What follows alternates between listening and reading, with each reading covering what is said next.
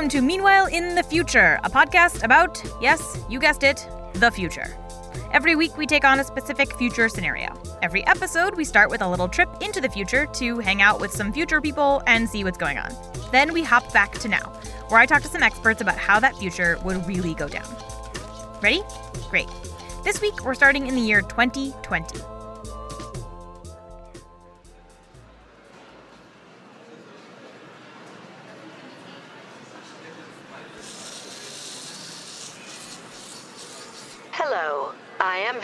Bot. Our facial recognition database suggests that we have not seen you in this store before.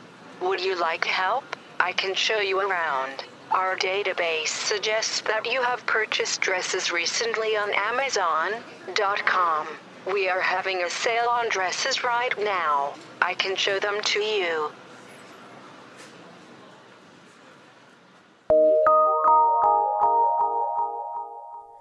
Supreme Court will hear a case today involving the use of facial recognition technology by small businesses. In 2018, Amanda Yoshiwara and her friend Nicole Jinshen were driving from their hometown of Athens, Ohio to college in upstate New York. On the way, they stopped at a pizza parlor. As soon as the friends exited her car, cameras in the parking lot identified their faces and immediately linked them to their online profiles. When they tried to enter, an employee stopped them and told them they weren't welcome inside. The database the parlor used is part of a growing number of systems trained to pick out certain political and sexual identities. Amanda's profile was flagged due to the fact that she had visited several pro LGBT websites. Nicole's profile included images of her at a peaceful demonstration supporting the independence of Palestine. The owner of Del Toro Pizza said in a statement that he has the right to refuse service to anyone, as per a sign on his pizzeria door. So, we live in a world where facial recognition technology is so good that any company can grab an image of your face while you're walking down the street and link it to everything from your social media profiles to your credit score to your workplace. And that's the moment where I think all the um, anonymity of the early internet and all the anonymity that was promised by kind of early visions of the internet by like hackers, you know, in 3D virtual reality space with their cool hacker names going around. That's that's where that dream fully perishes. That's Rob Meyer, a technology reporter at The Atlantic. And he says that it won't be long before companies can ID your face in real time while you're walking around outside. In terms of being able to identify someone in a photo, uh, the Facebook team, and then people allude to a Google team, but it's a little harder to find information on them. But the Facebook AI team is like literally a quarter of a percentage point away from matching humans for for being able to recognize someone in a photo. So we're we're very very very very close to to human level facial recognition online. Um, in the wild, it, we're still a little further out. The estimates you see are five to ten years. Earlier this year, there was a big blowup between consumer privacy groups and industry lobbyists surrounding the use of facial recognition technology. Basically, the two sides simply could not agree on this one question. Let's say you're walking down the street, maybe in your neighborhood. A camera owned by a company that you've never interacted with, never bought anything from, never even accidentally clicked on one of their ads online, captures an image of your face.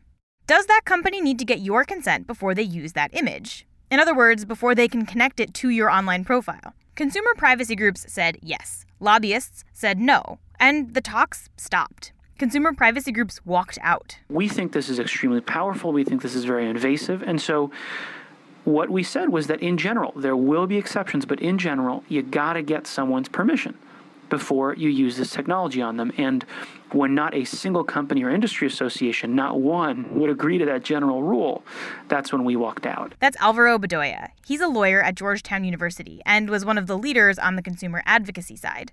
Your face is incredibly sensitive. So it is a portal into all sorts of information about you. So you know you put your face on your linkedin profile and on your social uh, on your facebook profile.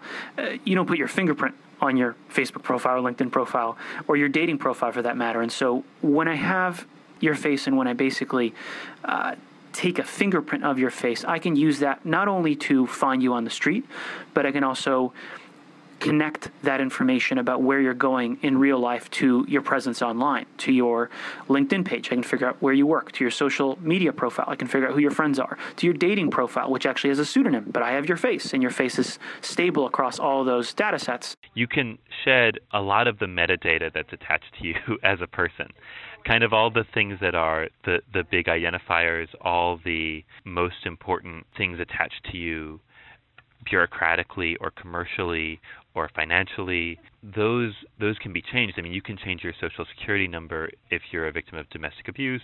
Um, it's a hard process, but but it can happen.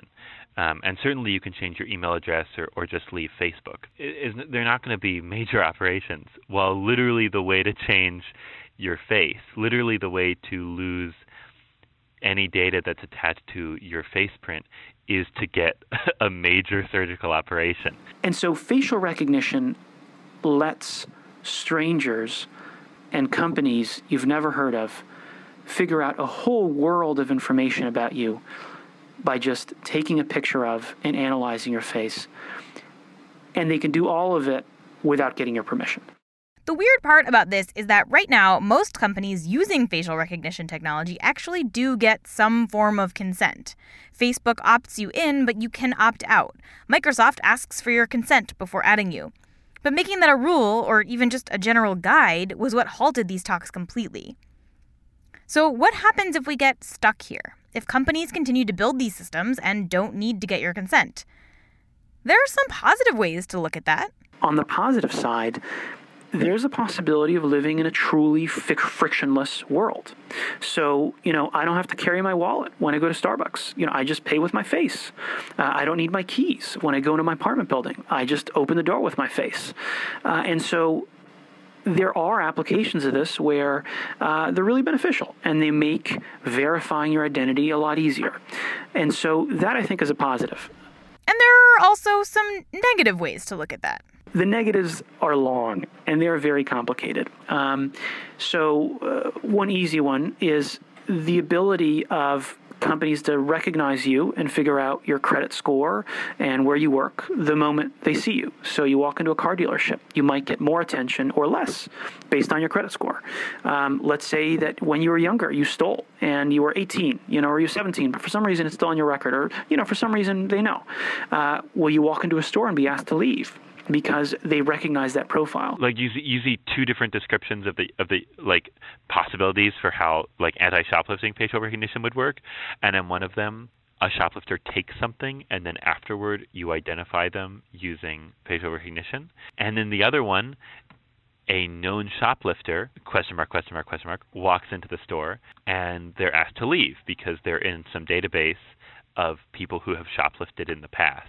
And and where people who have shoplifted in the past becomes people who are likely to shoplift becomes people you don't want in the store i think is a really valid question I fear that we might move into a world where certain commercial establishments, you know, certain stores, certain areas are just closed off to certain people. You know, you cannot set foot in this store unless you have a certain credit profile. That's kind of what got me at the end of this. You know, we worry about corporations getting data a lot, and I think rightfully so. But one thing that struck out to me is that around DC and in Maryland especially, like the states and the the district have like super algorithmically enforced traffic regimes. So like if you run a red light or you don't stop at a stop sign or you speed, the like a camera takes a picture of your car uses the license plate identifier to figure out who you are and then mails a ticket to your house that's not that far from like in a high crime community putting up cameras and identifying and then ticketing everyone who jaywalks or everyone who loiters. We need to watch that creeping into places where you know facial recognition starts to um, hit the places where government surveillance already you know hits. Um, you know, which are which are a lot of these poorer communities, um, you know, communities of color that are already kind of existing under government surveillance. Um, the other thing that I think is even more interesting and even more troubling is that we might see a difference in the way people start to treat each other. So, right now, you know, some people treat strangers well just because they, you know, believe in the golden rule. You know, you should only treat others the way you want to be treated. And they think it's the right thing. But my suspicion is that part of the reason we treat strangers well is that we don't know who they are. And they might be very powerful people. They may be people who uh, are very wealthy, you know, and so if we mistreat them, there could be consequences.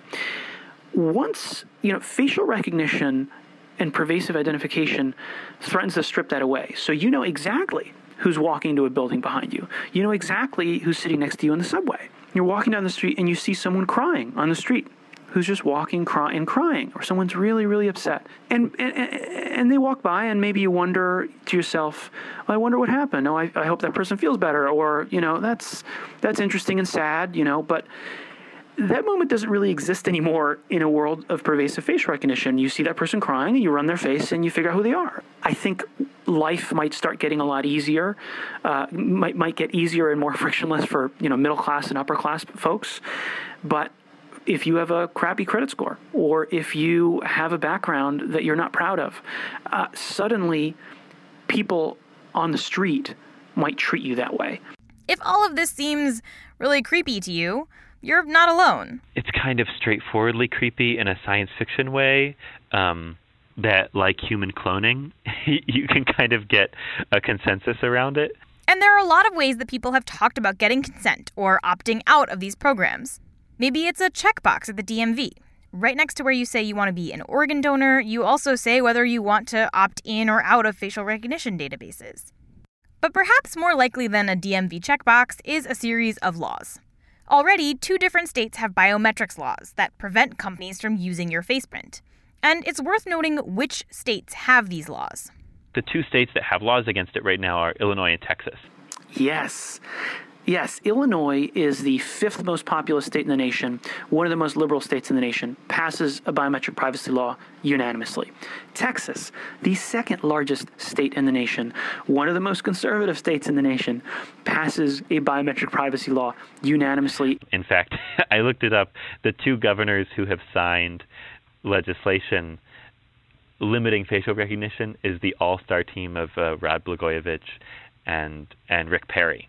So this the idea that you should get permission to enroll someone's face in a biometric database is utterly uncontroversial anywhere other than Washington D.C.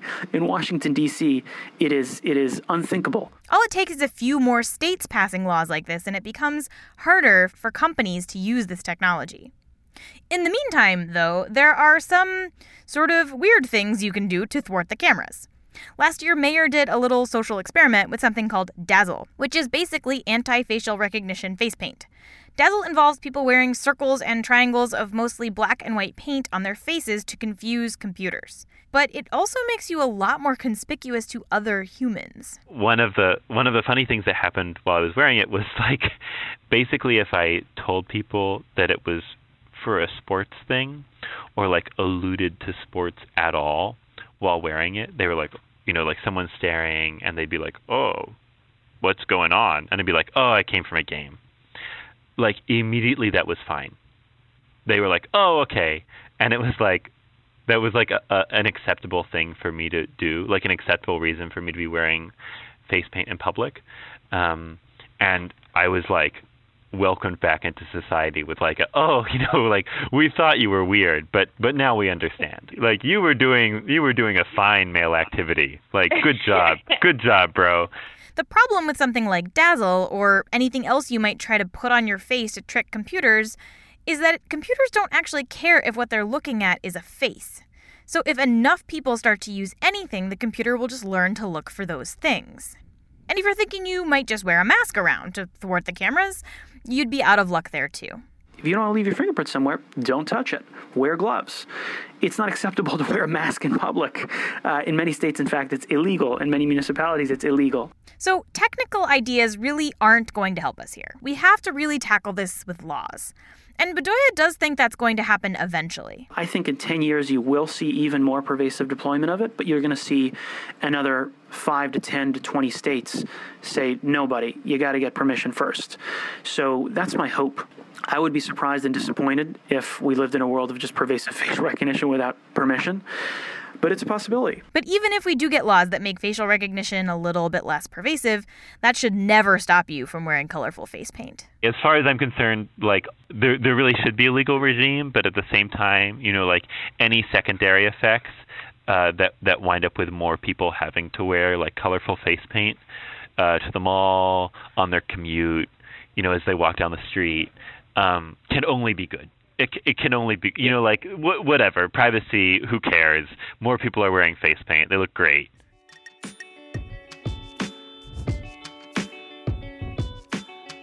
For more on how facial recognition technology works and what kinds of awesome face paint you can use to fool it, head to gizmodo.com, where we'll post more information, and you can let us know how you feel about facial recognition. Meanwhile in the Future is a podcast from Gizmodo. It's produced by me, Rose Eveleth, with help from the Gizmodo staff. The intro music is by Asura, and the outro music is by Broke for Free. Special thanks this week to Sean Hollister. If you fancy yourself a voice actor and would like to try your hand at playing a part in an upcoming episode of Meanwhile in the Future, email me at overthinkingit at gizmodo.com. If you have ideas for other futures I should travel to, email me at the same email address. Or send us a note on Twitter. That's all for this future. Come back next week and we'll head to a different one.